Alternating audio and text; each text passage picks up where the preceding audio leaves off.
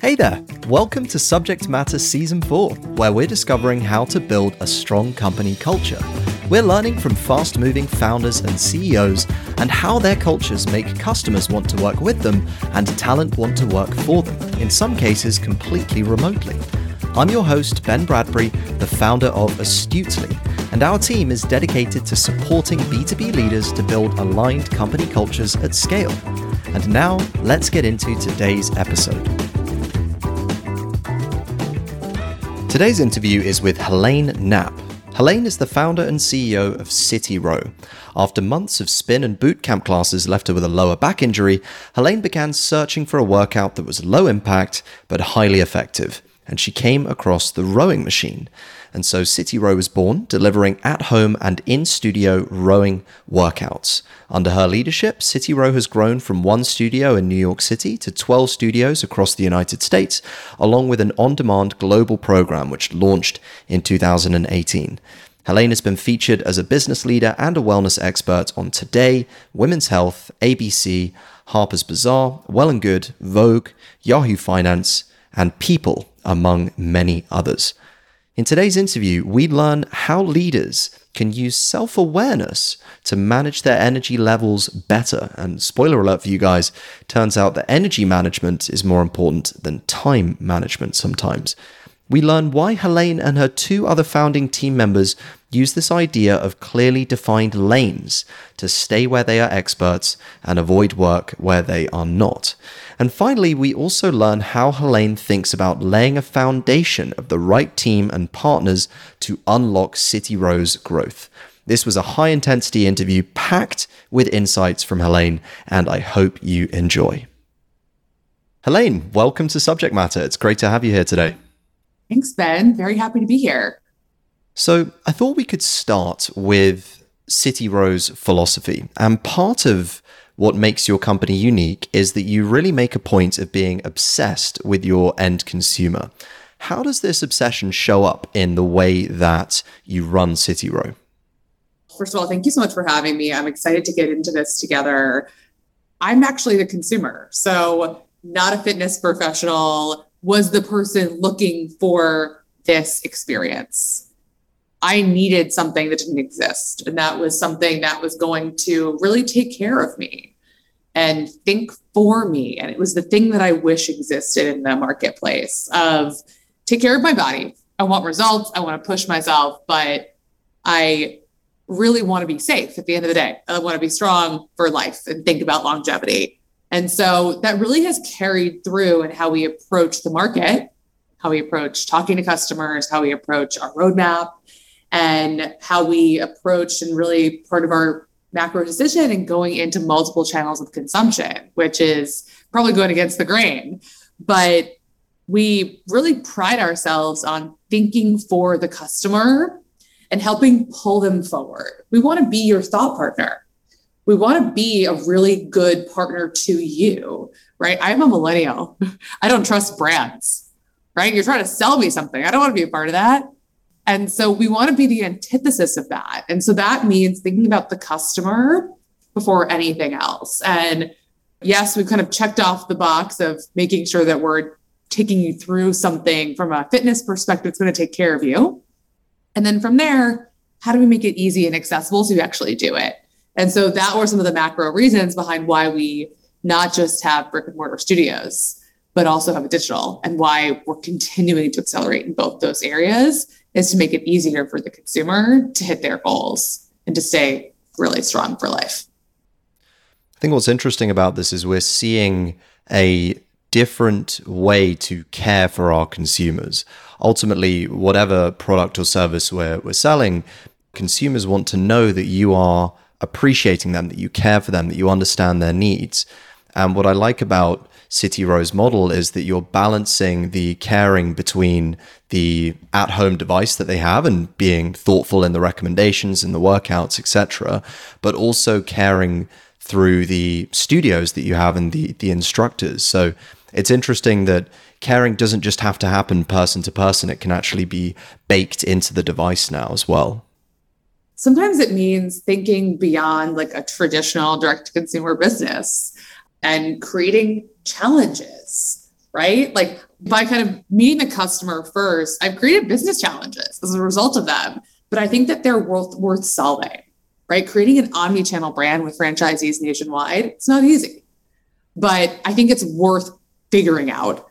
And I know that ultimately by meeting the customer's needs and really delighting them, that will be the most valuable for everyone in the long term.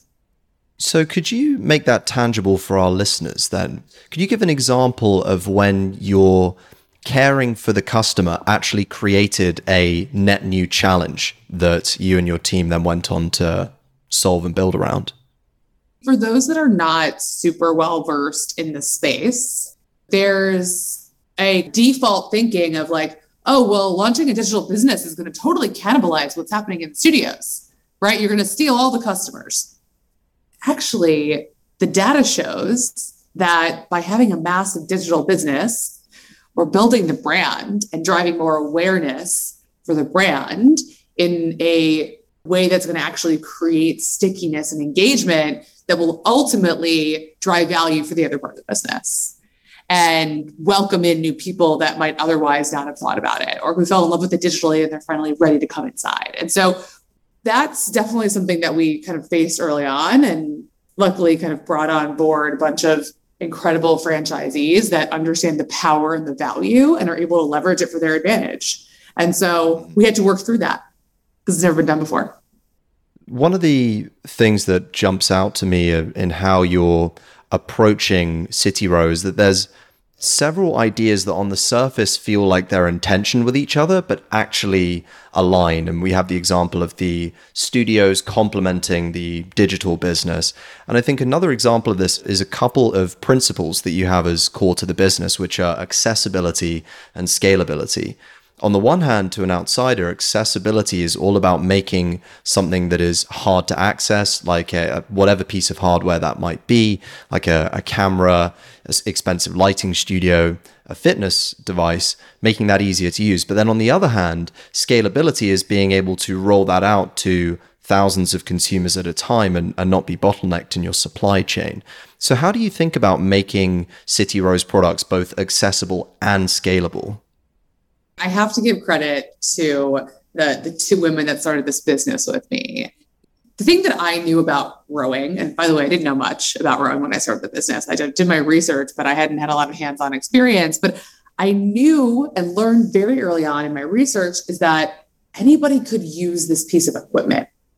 And because it's low impact, it really allows people that might not have otherwise been able to push really hard on the, the treadmill or even on a spin bike to be able to see a lot of power out of this thing. And so kind of learned really early on that rowing was for all fitness levels. And you see it the second you actually look for it that yes, it is the tool that triathletes use and uber athletes use because it is insanely hard, right? And if you look at the rowers that are, you know, in the Olympics right now or that are competing in yeah. these kind of indoor rowing competitions, some of the most insanely fit athletes you've mm. ever met in your whole life. And then you see the rower on like, if you ever watch the TV show The Biggest Loser, right? People that are very much needing to make some big changes and don't yet have a ton of stamina and they're able to use it and they're able to see power. And you know what? They're not pounding the pavement on their knees, which are hurting. And so it really is the kind of thing that all fitness levels can be a part of. And so we kind of leaned in very heavily there. And, you know, we're not about just rowing, it's all about a HIIT class for us here at CITYROW. And so we intentionally made sure that the ways we were complementing the rower were also in the line of accessibility and scalability. And it was a really fun challenge to think about okay, well, it's really easy to make something hard right? Give me 100 burpees. It's very hard to make something challenging and to make something challenging for a lot of fitness levels. Intentionally, we make it so that you can be in a group with a wide variety of fitness levels and everyone can push to their own limits. It is an individual workout within a group fitness environment and energy and motivation. And so when we get off the rower, maybe we did, you know, how many meters can you row in a minute? We'll do it a couple times and everyone can get a couple more meters the next time they try it. Mm. And then we're going to do something similar when we get off the machine, meaning, okay, we're going to do as many rounds as possible of these three workouts maybe some push-ups and squats, maybe we're going to do some pull-throughs. And you know what, Ben? Maybe you're going to get six rounds in and I'm going to get seven. We're all able to really push ourselves within that group fitness energy and motivation and excitement, but we're really only competing against ourselves. And so that's what we mean by accessibility and scalability. And that's how we built it in the early days. And th- those principles are really what helped drive us as our values as we thought about okay, accessibility. We got to make sure that we can reach people that can't get to a studio or are afraid to. We have to make sure we have a price point that allows someone who, you know, can't afford $200 piece of equipment to engage. If they can't even buy a $1,300 piece of equipment, how do they engage? Right. And so it sure. really kind of laid the groundwork for how we thought about the future of the business. Something you said I want to come back to and underscore, which is when you're engaged in these workouts, when you're on the CITYROW rower, two things are happening at the same time. And it strikes me that there's a real clear parallel here, potentially, between how teams are run at the same time. And so, on the one hand, you have a sense of individual accomplishment. If you get seven reps in and I get six, we may still have uh, both of our personal bests. And much in the same way, teams have to function to individual goals. But the nice thing about this that sets it apart is you have the sense of camaraderie, this sense of community of people moving together at the same time. I'm curious whether that's something or how you think about that within the CITYROW team, this idea of bringing the team together and making sure that they can individually accomplish their work and get a sense of achievement, but also are bonded together by the team to be moving in service of a greater goal. One of the things that a recruiter and we kind of recently went through, like what's it like to be at CITYROW? And I'll never forget this line that they kind of uncovered about us is that you get a lot of autonomy, a good amount of freedom with really high expectations. Mm. I feel great about that. I think that that, that matches who we are. And particularly in this post pandemic world, we've been virtual for almost 18 months now. I miss seeing people in the studio, but I also understand that to be a high performer and to be able to really have a have balance in life, sometimes you got to throw laundry in the middle of the day. Some people are night owls. Some people like to crush things first thing in the morning. And so I don't yet know what the future of our work looks like. We're still evaluating that. But I was wildly impressed with the level of performance and I think balance that people found being able to work remotely while still being part of a team that is totally crushing goals and initiatives and roadmaps. And so I'm excited to continue kind of leverage that principle of a lot of freedom with high expectations because that's the culture we're building.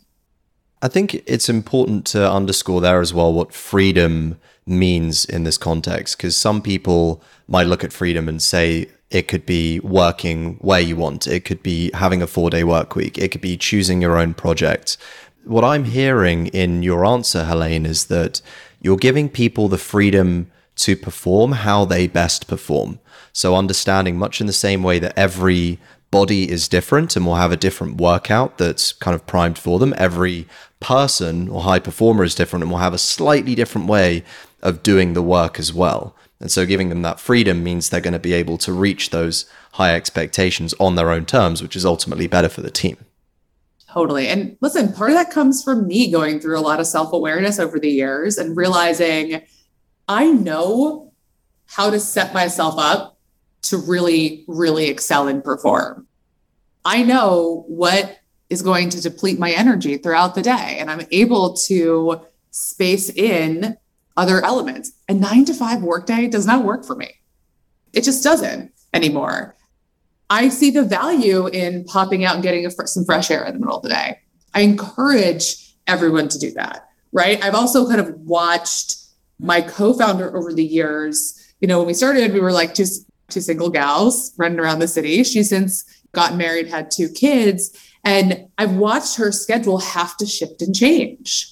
And her focus is total laser on all the time when she can. But you know what? 545, she's got to pick up the kid and she'll tune back in later. But how awesome is it that like we can create the flexibility that we need and it actually fuels people to live their holistic lives better. And I think that having happy employees really does translate to their output. And so I don't know what the answer looks like, but you know, I remember at a happy hour a couple weeks ago asking someone on the team, like, what is an ideal cadence of being together in the office look like? Right. Because we're starting to crave that time together. She's like, once every two weeks. And I was like, that is so cool that you know that, that you know what that looks like. Because we're starting to like, okay, this team got together, they had a great time, right? They had an amazing afternoon working session together. How often should that be? How often are we all getting together? And so I think it's amazing that people can start to have that self awareness of what they need to perform at their best. And then it's up to the company to see is it the right fit for you to join our culture? Does this work together? But I think if you can listen, I care a lot about the team. I care about their well being. I care about their happiness and I care about their ability to live their life. If you kind of lead with that desire, I think a lot of really cool stuff can happen. Yeah, it's important. And it reminds me of what a guest we interviewed this week, Tanya Ramos, was sharing. Tanya's the CEO of the Latin Grammy Cultural Foundation. And she was saying the first thing she did in her new role is go on a listening tour to my new office, go around to my team and understand what their their needs are as as people. I think something that links to this nicely is something you touched on this idea that for high performers, energy management is increasingly, if not more valuable than time management sometimes because if you have all the time in the world but you have your depleted batteries you're not going to be able to do great work i'd be interested to hear whether there are any habits or rituals or routines that you come back to regularly to make sure that you have the best energy you can for as much of the day when you're operating? The way I kind of drill it down is actually more about managing your energy than managing your time. So it comes back to that self awareness notion of knowing what depletes you. I know that in person meetings where I'm on, or even Zoom calls now that I'm where I'm on, on video, having to pitch, having to present, is going to deplete me a lot more than sitting or standing and doing emails, or even sitting and standing and doing big work. To me, I'm an introvert. So anytime I have to be on is going to be a lot more draining. And so when I can, I like to start my day with some of that more quieter work. And sometimes it's like, you know, crushing some really intense emails then. But I try and really contain the amount of times that I have to be on. Now, for instance, if I have a big in person meeting, or a series of meetings, like I'm going to LA for a couple days, I got to make sure that I have days before and after that don't involve things like that. And that actually kind of start to really charge my batteries so that I can show up in a way that I really want to in those moments. And so for me, that looks like having, like, keeping mornings as light as possible. I really don't want to be on a video call before 10 or hopefully 11 a.m. And then I'm happy to keep going until, you know, five, six, whatever it takes. But to really kind of find that balance of what extra depletes me versus what's just kind of like some normal business stuff. It's important for listeners to reflect that back at themselves to understand that like me, I'm 96% extroverted on, on Myers Briggs. I get a lot of energy from social situations and, and people.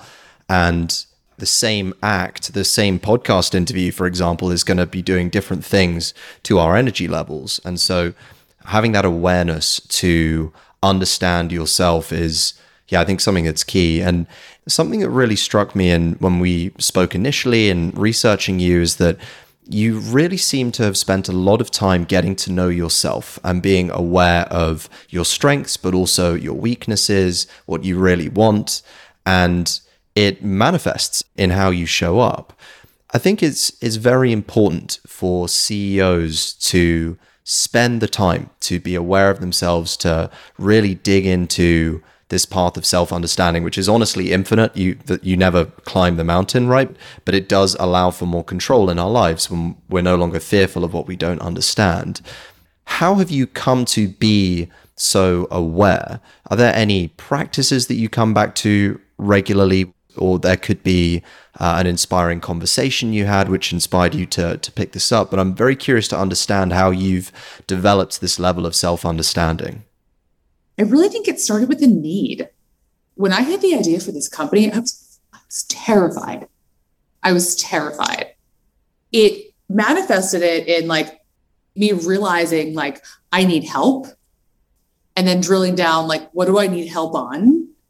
And when my co-founder came on board, I always knew that we were yin yangs. Like we were so aligned in so many ways but we had complementary skill sets. And that was really one of the first times that I started to see self awareness. I just initially was like, I'm just not great at colors.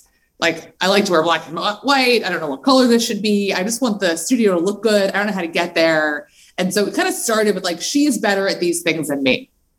And I really like that.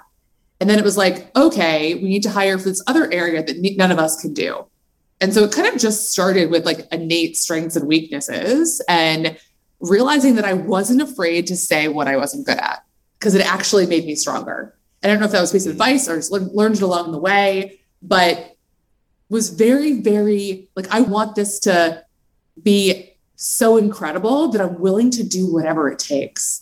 And that whatever it takes means acknowledging when you are not the best person for the task it's the same notion of like A players hire A players and B players hire C players.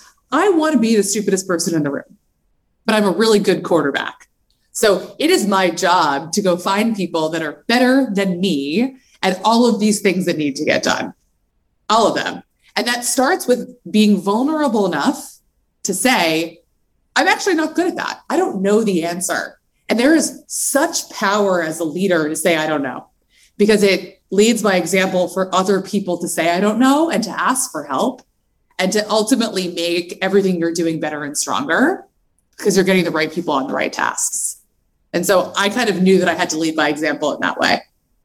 It does seem like this question of, I don't know, and admitting your ignorance allows you to kind of systematically uncover your blind spots. When you face a new challenge, you can say, I don't know, I need to bring in help here, and not feeling attached to an ego or attached to an identity of living up to this kind of mythical founder who has it all together the whole time, but instead to ask for help.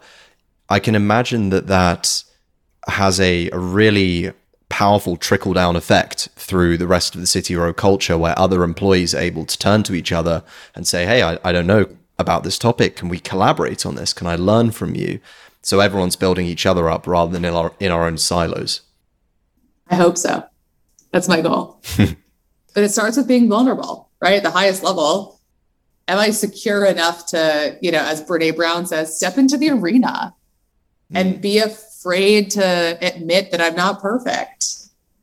I do think the idea of the the man in the arena is very poignant. And by the way, if you are listening and you haven't listened or read Theodore Roosevelt's speech, "The Man in the Arena," strong recommend on uh, giving that a, a, a listen. The thing that I find very interesting about this idea is that essentially you want to be in the per- the person in the arena who's taken a few knocks, not the person in the stand who's cheering them on. And I think where CEOs have real potential is being able to acknowledge when they've taken some knocks and to say, do you know what, guys? I'm learning this just as much as you are. I'm not the finished product. I have a lot to learn and I'm going to keep learning because it instills the growth mindset that you have. Other people in the team see that and they feed off of that. And then they want to grow and they want to push themselves. That's what I'm hoping for. And I'm also like, I haven't done all of this before. It would be silly if I thought that I had the answers to everything. And I think one of the things that is one of my superpowers that investors always say it's like one of the most admirable things is that I love having a bench of people that I can call on. And whenever I bring on a new investor, I'm like, so what are you going to add to my bench? Right? When am I going to call Ben? What is your, you know, I hate the word superpower, but I use it all the time. Like, and then it's like, oh my God, you know, everyone in my orbit is, again, I'm the quarterback. Who am I going to call in for this play? That is probably one of my biggest strengths as a leader is actually knowing who to call for what and putting the best person in for that play. How do you go about assessing someone's superpower? Is that something that is intuitive to you? You're looking at data, evidence. What does that process look like? It's ongoing. It's something that, you know, I actually, my co founder taught this to me once by recognizing my superpowers. Again, I started this business when I was 25 years old. So this has been a journey and I am still working on all of my self awareness. But I remember we had an event at an Under Armour rooftop on the, the west side of Manhattan. It was at Starrett-Lehigh building, this like ridiculously sick rooftop overlooking lower Manhattan in Jersey. It was beautiful. And we were doing an event all weekend, Saturday and Sunday mornings, totally sold out. This like special event, CITYROW Under Armour. And, hmm. you know, we had to show up at like 645 on Saturday morning to like set up and like welcome people in. And me and my co-founder and like two other people were like from my team were there, ready to go. And the, the contact wasn't there to let us into the Under Armour space to start setting up. And like it's 10 minutes, it's 15 minutes, it's 30 minutes. All of a sudden people are going to show up and it's a massive building. It's a Saturday. And I like try and like go downstairs and I'm like, hey, can you let us in? They're like, no, we really can't. And I remember like sitting in front of this locked Under Armour office door in this massive building. And my co founder turns to me and she's like, go downstairs and do not come back without the key. And that's exactly what I did. I just made it happen. It was actually in watching her be able to fire up my superpowers that was one of the first times I was like, click, right? And putting the right person in for the play. And also knowing when I was the right person for the play. And that's been incredibly powerful of also stepping in and being like, I actually have to send that email. That should really come from me. That's a, a great point that you're, as the leader, yes, you're facilitating the team, but you also have to know when you are the best person for the play as well. It's this uh, it's this balancing act. You've mentioned your co-founder a, a, few times. I just want to be clear before I ask the question. You said that you originally started the business with two other women. Are there three co-founders in total? There's three of us. We're female triumvirate. Um, okay. The, this founding story is I really started the business on my own, but immediately I was always talking to this woman Ashley that I was working with at the time. We we also booked all of our classes together. We are very passionate about the space, and I was constantly going to her for her opinion or her advice because I knew that we brought different things to the table, and I really, really, really wanted her perspective. And she happened to like also fucking love it, so it was great. Throughout that, I was also looking for a fitness professional to come on board and kind of wear that founding instructor hat. I'm not a fitness professional. I'm just the consumer. And so I ended up bringing on board our first employee as a woman named Annie Mulgrew, who there's a great story. We actually studied abroad together, junior year of college, lost touch. And I saw her trending on a website. And I was kind of at the end of my rope no at this point of, yeah, oh, it's a great, great story. And I was like, I DM'd her on Facebook and I was like, do you want to get a coffee? I want to tell you about something. And she ignored me for a while.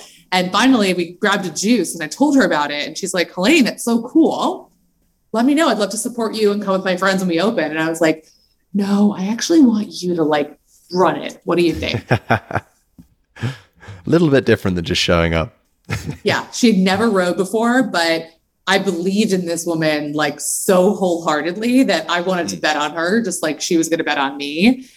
Actually, Annie, who's our you know founding instructor, came on board first, and Ashley was helping out in the very beginning. And then she came on board full time. So Ashley Keith is the co-founder of the business and the chief brand officer. And then Annie Mulgrew is our VP and our founding instructor that leads all of our programming and ensures all of the scalability and accessibility we talk about. And the three of us run this company. I think it's a, an interesting dynamic to dig into because three co-founders typically not the norm and three co founders who are all women, even more exceptional again. What do you think having the combination of co founders and founding partners that you do? How does that set you up differently compared to other businesses that might have different co founding combinations, whether that is number of founding team or the gender of the founding team as well? Every single founding team is very different I very much love this saying of if you want to go fast, go alone. And if you want to go far, go together. I knew that I wanted to go far together with a team of people. The reality is that I was a sole founder of this business before we opened our first studio, but I didn't want to be. And so Annie came on board and she had a massive lane that was all hers, that I barely touched her lane. And Ashley, chief brand officer, she has lanes that I barely touch. I wanted to be able to run in my own lane too. And I didn't want to do all these things that I was mediocre at. I think it's helpful that we have very clear lanes of roles and responsibilities. And I often say that's not my lane, that's Ashley's lane. When she's been on maternity leave, I'm very honest. I'm like, this is not my lane. And I'm going to try and then I'm going to get yelled at by her for making bad decisions later because it's not my lane. I love that. I love having partners that are experts in their lanes because it actually allows me to be an expert in my lane of, you know, getting the keys for the Under Armour building, which also means growth and external partnerships and fundraising and all of those things. And so I'm very, very proud of our relationships as a founding team. I think it's helpful that I started this business on my own, but very quickly brought them in. And so I'm the founder and the CEO. Annie is our VP and founding instructor. Ashley, co-founder, chief brand officer. Like we have very clear sense of who's doing what. And we also happen to really like each other. But every co-founding team is different. We work really hard on this and it's not easy. It does seem like before even approaching the workday, something that allows you to have such a healthy dynamic is setting clear expectations around what work you're not going to do. I think it's very easy and something I relate to as a young CEO to think you need to do it all and take on all the work and kind of be like the lane conducting all the traffic. But actually, what I'm hearing is a very strongly defined sense of knowing when I'm not going to do this. And it kind of links also to the awareness principle we talked about earlier of saying, I don't know, this isn't me. So you can say, that's not my lane. I'm not an expert here. I can help you, but you're going to get a subpar opinion. And let's wait till Ashley's back in the office to actually get the real opinion. It evolves over time. Lanes have changed a bit over time, right? You have to constantly be checking in is this working? Is this not working? I remember a conversation where I started traveling a good amount, started fundraise a little bit, and I was just like not a good manager to anyone because I just a one-on-one internal meeting did not align with the priorities of what my job was at the time. Right, I had to go fundraise. Well, I'm going to cancel my one-on-one every single time to prioritize elsewhere. And so I remember once Ashley and I made a decision. All right, you're in charge of internal. I'm in charge of external. And it was like a defining moment in the sand. I was in LA in a friend's office and I remember that moment. And then, you know, other moments where you have to constantly recalibrate and reset because in a fast growing startup, no lane ever stays the same for too long.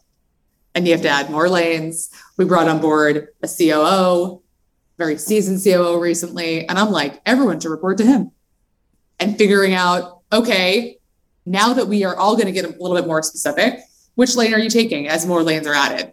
Right? It's just a constant conversation. So you have to have the tools to be able to have those challenging conversations. Let's dig into what those tools look like. So, with this ever changing lane that is a fast growing startup or ever changing combination of lanes, what do you think is the approach to having those conversations about when they need restructuring? How often should they happen, first of all? Probably every company is different. They probably need to have it more often than any of us want. I don't know. I think we've at, at times we've gone years without having those conversations. And then depending on how fast your growth is, they might have to happen every three months. But if you think about it, like when you start off, everyone's a bit of a generalist. And then you have to be more of a specialist. And then you have to be more of a manager and less of an individual contributor. Not everyone should be a manager.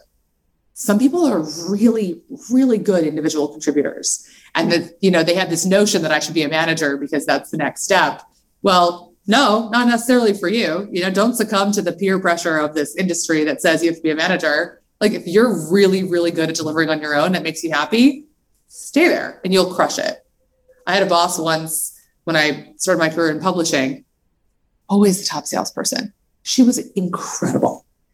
And I remember saying, like, hey, Kim, don't you want to be the associate publisher, even the publisher? And she's like, nope, pretty happy here. And it was a very, very powerful thing for me to hear my early in my career. I love that. Reminds me of a lesson that I reflected on earlier this year is that I used to, about eight years ago, stack shelves at my local supermarket. And I met someone there who'd been there 40 years and he absolutely loved it. And when I spoke to him, I could see that he thought this was just some giant puzzle, some game that he was playing every single night. Come in, stack the shelves, line them up perfectly. And he didn't want to be running the store. He was this great individual contributor himself. And that really struck a chord with me, realizing not everyone is on this kind of path to managing more people. Some people just love their work. And and if that's where they want to be, then then that's great. Also, something I'd love to spend some time on is this idea of how fast you want to grow. I know that an idea that's important to you is this principle of slowing down to speed up. And something you've written before or said in an interview is to have CEOs consider growing at the right pace at the right time rather than just kind of throwing or defaulting to this very quick method of hypergrowth that is common in, in a lot of tech startups. Why is this philosophy of slowing down to speed up important to you? Oh man, it really it resonates for me. I also think it probably comes back to my scrappiness of not wanting to, you know, make mistakes or waste money. I think that without a foundation, it's really hard to build high. I've also been a part of things that didn't have great foundations that built really quickly, and some are amazing success stories and some aren't. I really want to build something that lasts and that can be built really, really tall. And I think it's important to spend some time on figuring out how you lay that foundation before you scale exponentially. So let's zoom in on that foundation for you, what did that foundation or is that foundation looking like that you want to securely have in place before you would consider that growth trajectory? I'm pretty glad to say that we have the foundation now. To me, what that looks like, it's heavily about the people. You talk about the listening tour that we went on earlier, or that woman went on. I've had enough listening tours. We've got a strong enough team and a strong enough foundation of team people, understanding the motivation of them, plus partners that we understand deeply and have pretty good relationships with. And so then it's just you throw fuel on the fire. So to me, it's all about the people and having a plan for the people to execute. It is interesting to me how the CITYROW business it's a hybrid, right? It's it's a product and a, a service and an experience. But I think the answer you've given really does come back to or remind me of the question we asked right at the start, which is having that obsessive focus on the end consumer. Just as you had have an obsessive focus on the customer every day, you've had an obsessive focus on your team and on your partners to get ready for that next phase. So it is a good lesson for everyone listening that you don't have to be in a service business to be people oriented. And there's a lot of strength to come from making sure you have your team completely locked down, you have your partners, your strategic distribution locked down, and also the customers as well, and putting their needs first. Because at the end of the day, we're all selling to people. The same thing, right? Just like we as a company are putting our clients' needs first we're also putting our team's needs first because if my team is not grounded and my team as individuals don't have a strong foundation to build, then they're not going to be able to do their best work. And I know that they're capable of it. And so it's my job. I take it very seriously. It's my job to take care of them and make sure that they have what they need to perform. Well, on that note on team performance, the last question which I'd like to ask you today is related to one of your other core principles, and that is creating a culture where every member of your team is proud to work at CITYROW. how does this principle of having your team be proud to work here affect the way that you interact with your team and in the way that you guide them as the leader? I think it really comes from I mean, it's kind of this kind of anchor in culture, which is obviously, I think, a term that not not only say it's overused, but we talk about it a lot. It means a lot of different things. To me, what it means is like I love working, and I am not afraid to admit that. And I think that every single person on my team loves working. I think that they can all probably do a lot of different things, but they get a lot of joy out of building and being creative and working in a team. That to me is like when you are building a culture, yes, you have to have diverse, like, you know, types of people and thinking and all those things, but you have to have like underlying core principles. And I really love building. I love being creative. My entire team does. So that's something that we have, I think we've attracted people to. I don't think that people are at CITYROW if they don't love working and love building and also have this deep internal intrinsic motivation that is more than just the emails and the work and the designs. They also very much have this deep belief in their core that what we're doing is helping people. Mm. And that extra intrinsic motivation that I have every day, it's what gets me up in the morning, is something that we all share. And I think that that takes you from maybe delivering, you know, 70% to 250% every single day because you're not just working for your paycheck, right? There's a different type of people, right? There's people that are, you know, just working to live, working for a paycheck, or they're working to climb the ladder. And then there are people that are working as part of a calling. And they're working mm-hmm. for something more meaningful than that.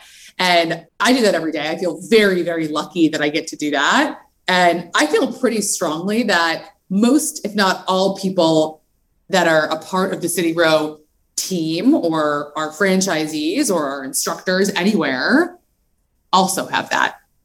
And it really bonds us together because we're working for something more than our individual careers or paychecks. We're working on something larger together. And there's a lot of meaning and power in that.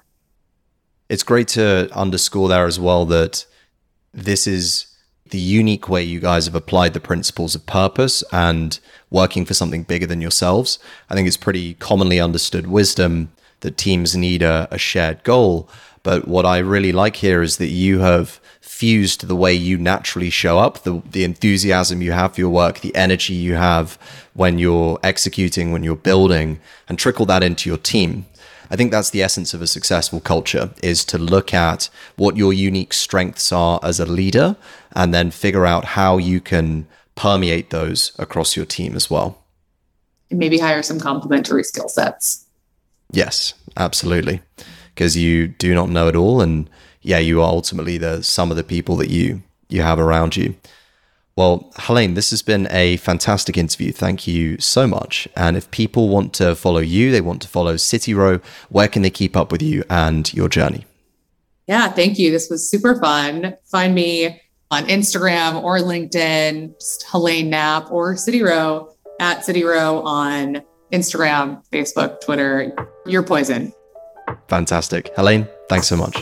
Thanks, Ben. Talk to you soon. Hey, it's Ben here. Just before you head off, one quick thing. This podcast teaches you the skill of empathetic communication. And if you're interested in accelerating your empathetic communication and to start applying it to your brand and business, we've created an actionable five step checklist which breaks down the exact steps you need to take to unlock this skill and start creating messages that connect with your customers and employees' heads and hearts.